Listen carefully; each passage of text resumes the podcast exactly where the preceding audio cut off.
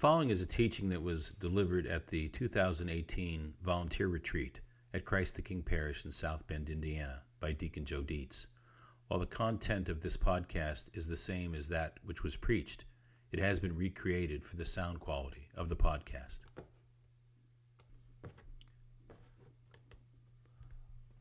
Well, good morning. Before I begin, I want you to know that I was truly thrilled when Father Michael asked me to preach this retreat. But I think it's only fair that I let you know right up front that he asked me to preach for 25 minutes this morning. As good Catholics, you know that is a long sermon by Catholic standards. In spite of the risk of having you bolt for the door, I am telling you that up front for two reasons. First, I don't want you to start getting antsy around 10 minutes in, thinking surely he must almost be done by now, because I will just be getting started. Secondly, I'm going to ask you to pray over me that the Lord will send the Holy Spirit upon me this morning to empower my preaching and have me deliver a message that is truly what He wants you to hear. And I figured you would pray that much harder for the Spirit's empowerment if you knew how much of your time was at stake. So, with that in mind, please extend your hands and repeat after me. O good and gracious God of the universe, through the intercession of Jesus Christ, your beloved Son. We ask that you send your Holy Spirit upon Deacon Joe at this moment in time. Overcome his weakness with your strength. Let his words be your words, and have them achieve your purpose in our lives. Allow him to surrender to the power of your Holy Spirit, and enable his message to penetrate our hearts and minds according to your holy will and purpose. We ask this through Christ our Lord. Amen. Thank you. Before I get into the content of my homily, I would like to take a moment to say thank you. Thank you all very much. On behalf of Father Steve, Father Michael, and Father Mike, as well as the parish and school staffs, thank you. You are invited to attend this day because you volunteer and provide some type, if not many types, of service to Christ the King Church, school, or both. In varying degrees, you have answered the call and have given of your time and talent in service to the furtherance of the kingdom, that portion of the kingdom that is Christ the King, parish, and school. If you remember nothing else from this morning, remember that your service is appreciated and valued as important to the mission. As I considered what to share with you during this time of reflection, I was drawn to the opening lines of Father Paul Scalia's eulogy for his father, the late Supreme Court Justice Antonin Scalia. Knowing the eyes of the nation were upon him, waiting to hear what he would say about his dad, Father Paul began his funeral homily with these words We are gathered here because of one man, a man known personally to many of us, known only by reputation to even more, a man loved by many, scorned by others, a man known for great controversy and for great compassion. That man, of course, is Jesus of Nazareth. Just as Father Paul rightly focused the hearts and minds of those gathered to honor his earthly father, back on the person to whom all honor is due. So we who serve are rightfully reminded that in spite of the distractions and the circumstances under which we give our service, ultimately it is not the school or the activity of the church, not the athletic teams, the youth group, the poor, or the seniors or even the staff or clergy that we serve, but that one man for whom we gather, Jesus of Nazareth. And since what we give in time, talent, large or small, is a gift to Jesus, then it is best given in a spirit of humble service, because that is how he taught us to give. So during supper, fully aware that the Father had put everything into his power, and that he had come from God and was returning to God, he rose from supper and took off his outer garments. He took a towel and tied it around his waist. Then he poured water into a basin and began to wash the disciples' feet and dry them with a towel around his waist. So when he had washed their feet, put his garments back on, and reclined at table again, he said to them, Do you realize what I have done for you? You call me teacher and master, and rightly so, for indeed I am. If I therefore, the master and teacher, have washed your feet, you ought to wash one another's feet. I have given you a model to follow, so that as I have done for you, you should also do. Amen, amen, I say to you, no slave is greater than his master, nor any messenger greater than the one who sent him. If you understand this, blessed are you if you do it. Jesus could not have made it much clearer. Humble service is the best service. But truth be told, in a society that continuously emphasizes self, feeling good about self, positive self image, the me generation, it can be quite a challenge to assess one's humility quotient accurately. To be honest, neither I nor anyone who has probably ever known me likely considered me a poster child for humility. But neither did I worry about being overly proud of myself either. I just kind of figured hoped I was in a comfortable spot, humility wise.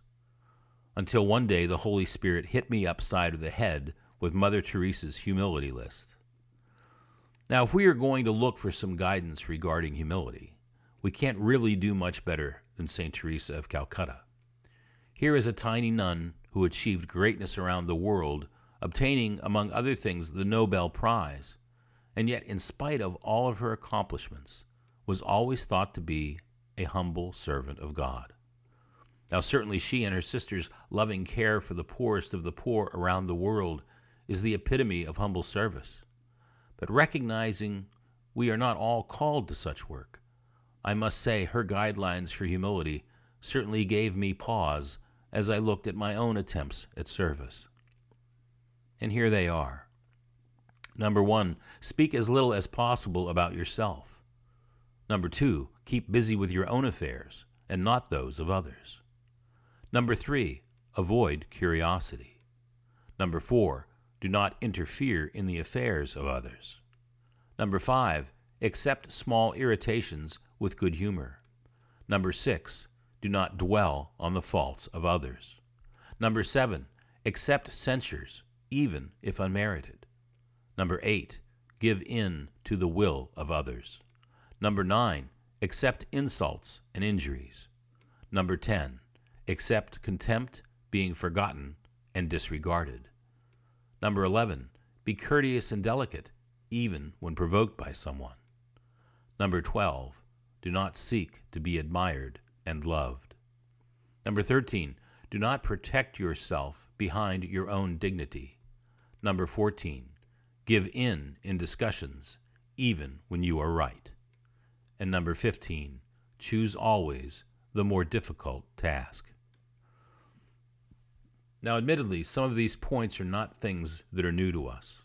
Numbers 2, 3, and 4 are simply an expansion of the age old advice to mind one, one's own business. But I got to tell you, several of these really rocked my world. For starters, number 7, accept censures even if unmerited.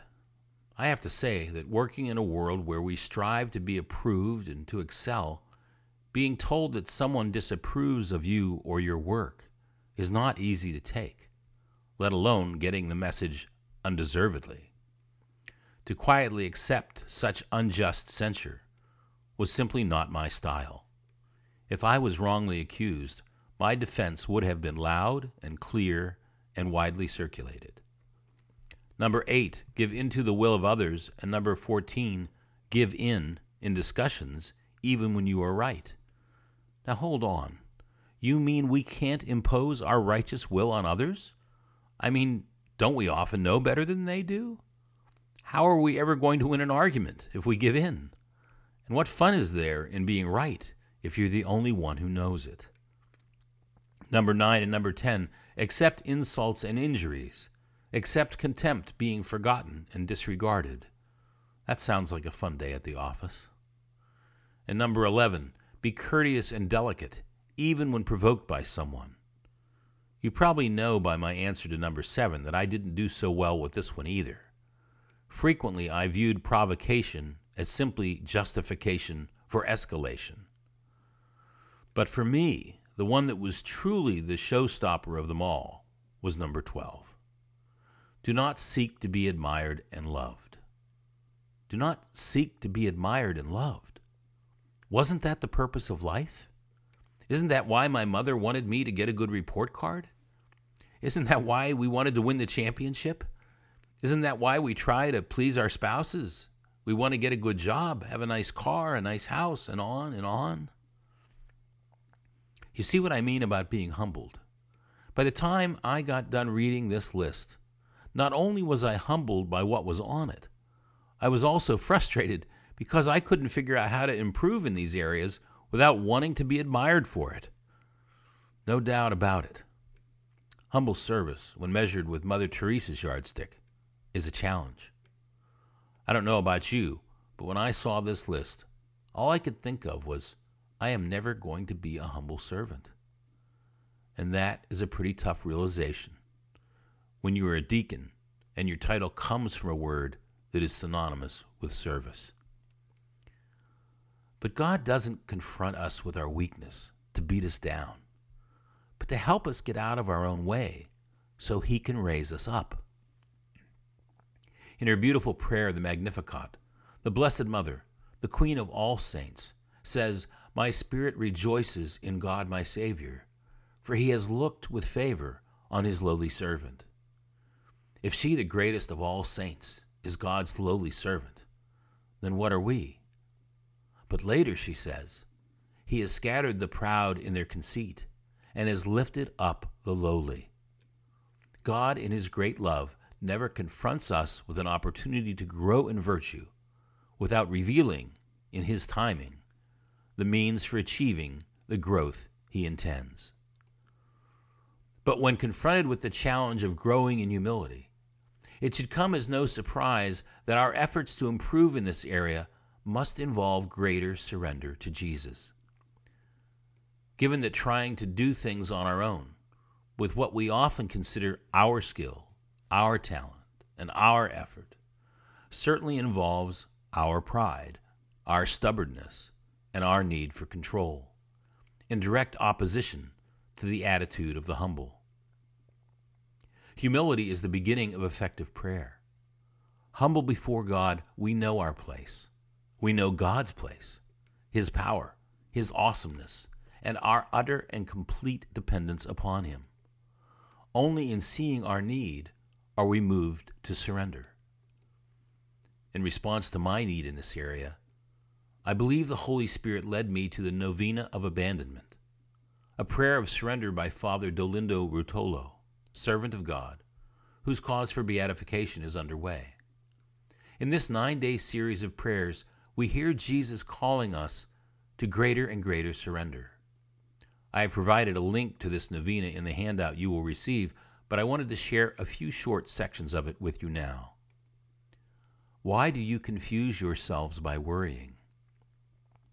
Leave the care of your affairs to me, and everything will be peaceful.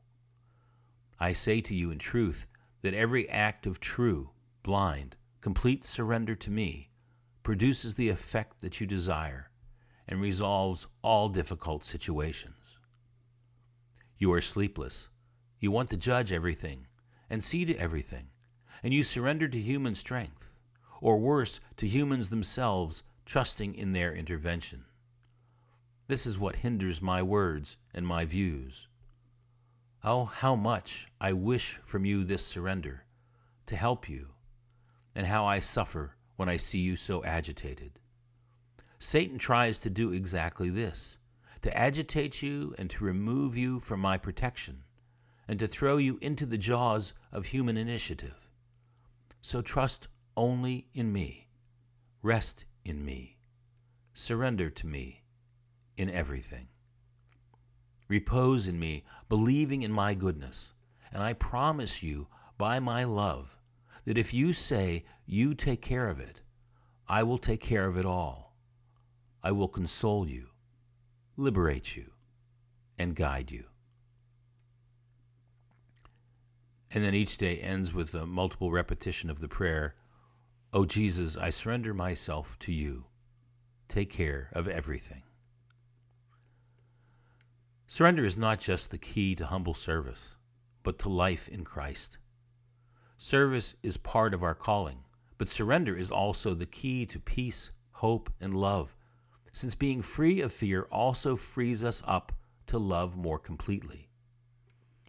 As we realize this need to surrender to Jesus, we should be aware that the proper disposition of being humble before God may create an obstacle to this surrender.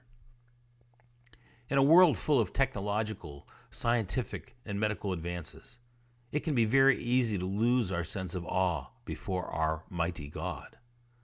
But Scripture reminds us of our proper place. In Nehemiah chapter 9, we read, You are Lord, you alone you made the heavens, the highest heavens and all their host, the earth and all that is upon it, the seas and all that is in them. To all of them you give life. The heavenly hosts bow down before you. During the church's morning prayer, the words of Psalm 95 routinely remind us The Lord is God, the mighty God, the great King over all the gods. He holds in his hands the depths of the earth and the highest mountains as well. He made the sea, it belongs to him, the dry land too, for it was formed by his hands. And Psalm 8 continues the theme When I see your heavens, the work of your fingers, the moon and stars that you set in place, what is man that you are mindful of him, and a son of man that you care for him? Now, while it is necessary for us to recognize the awesomeness of God, to know our rightful, humble place before Him, we could easily see Him as remaining on a lofty throne at a distance, awesome and powerful, yes, but understandably unapproachable. And while this vision of God feeds our humility, we may find it difficult to surrender our day to day worries and concerns to an awesome but distant God. The resolution to this dilemma begins with the words of Jesus that made it so abundantly clear that the relationship he wants with us is not a distant one, but one that is up close and personal. I pray not only for them, but also for those who will believe in me through their word, so that they may all be one, as you, Father, are in me, and I in you, that they also may be in us that the world may believe that you sent me. And I have given them the glory you gave me, so that they may be one as we are one, I in them and you in me, that they may be brought to perfection as one, that the world may know that you sent me, and that you loved them even as you loved me. And even though we know he humbled himself, becoming man to save us, that Jesus, that wonderful, loving, foot washing Jesus, could also seem distant, if not by kingly separation, then by the passage of time. Except for one most wonderful, undeniable, irrefutable truth. This incredible God of the universe, this God of history, this God of creation, this Savior, Jesus Christ, gave himself not only on the cross, but in the Eucharist body, blood, soul, and divinity. I am the living bread that came down from heaven. Whoever eats this bread will live forever, and the bread that I will give is my flesh for the life of the world. He created a sacrament that went beyond a prayer for unity, beyond a revealed relationship in Scripture. He gave those who had come to believe in him the gift of himself in the most personal way imaginable, to be worshiped in his physical presence, consumed as food, and brought to those in need.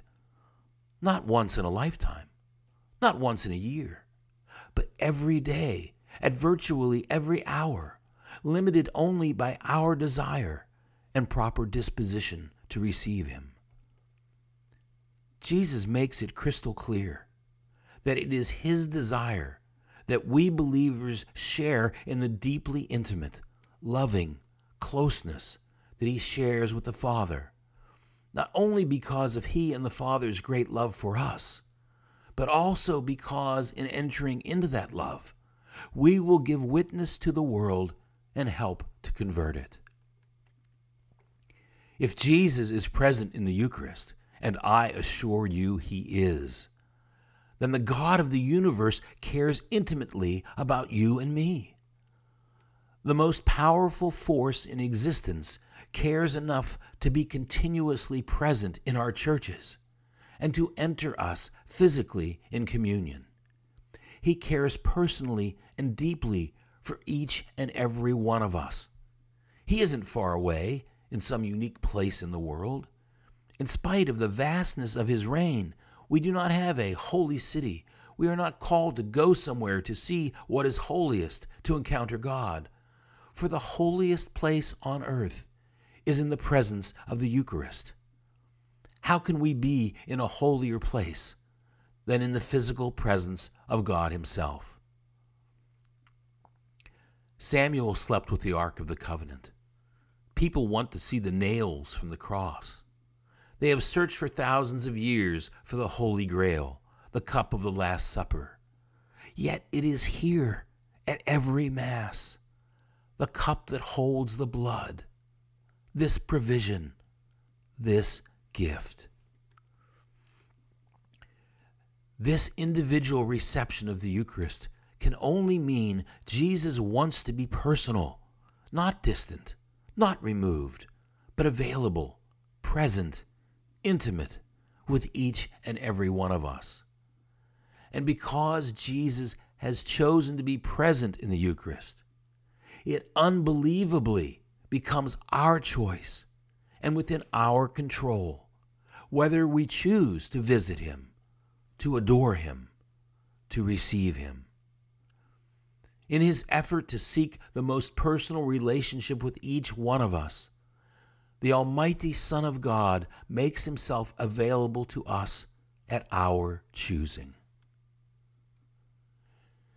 It is this intimacy, this closeness, this undeniable proof of Jesus' love that enables each of us to hear his personal and individual call to surrender our lives completely to him. Doing so will not only enable us to grow in humble service, but to live lives transformed by the renewal of our minds, discerning what is the will of God, what is good, what is pleasing, and perfect.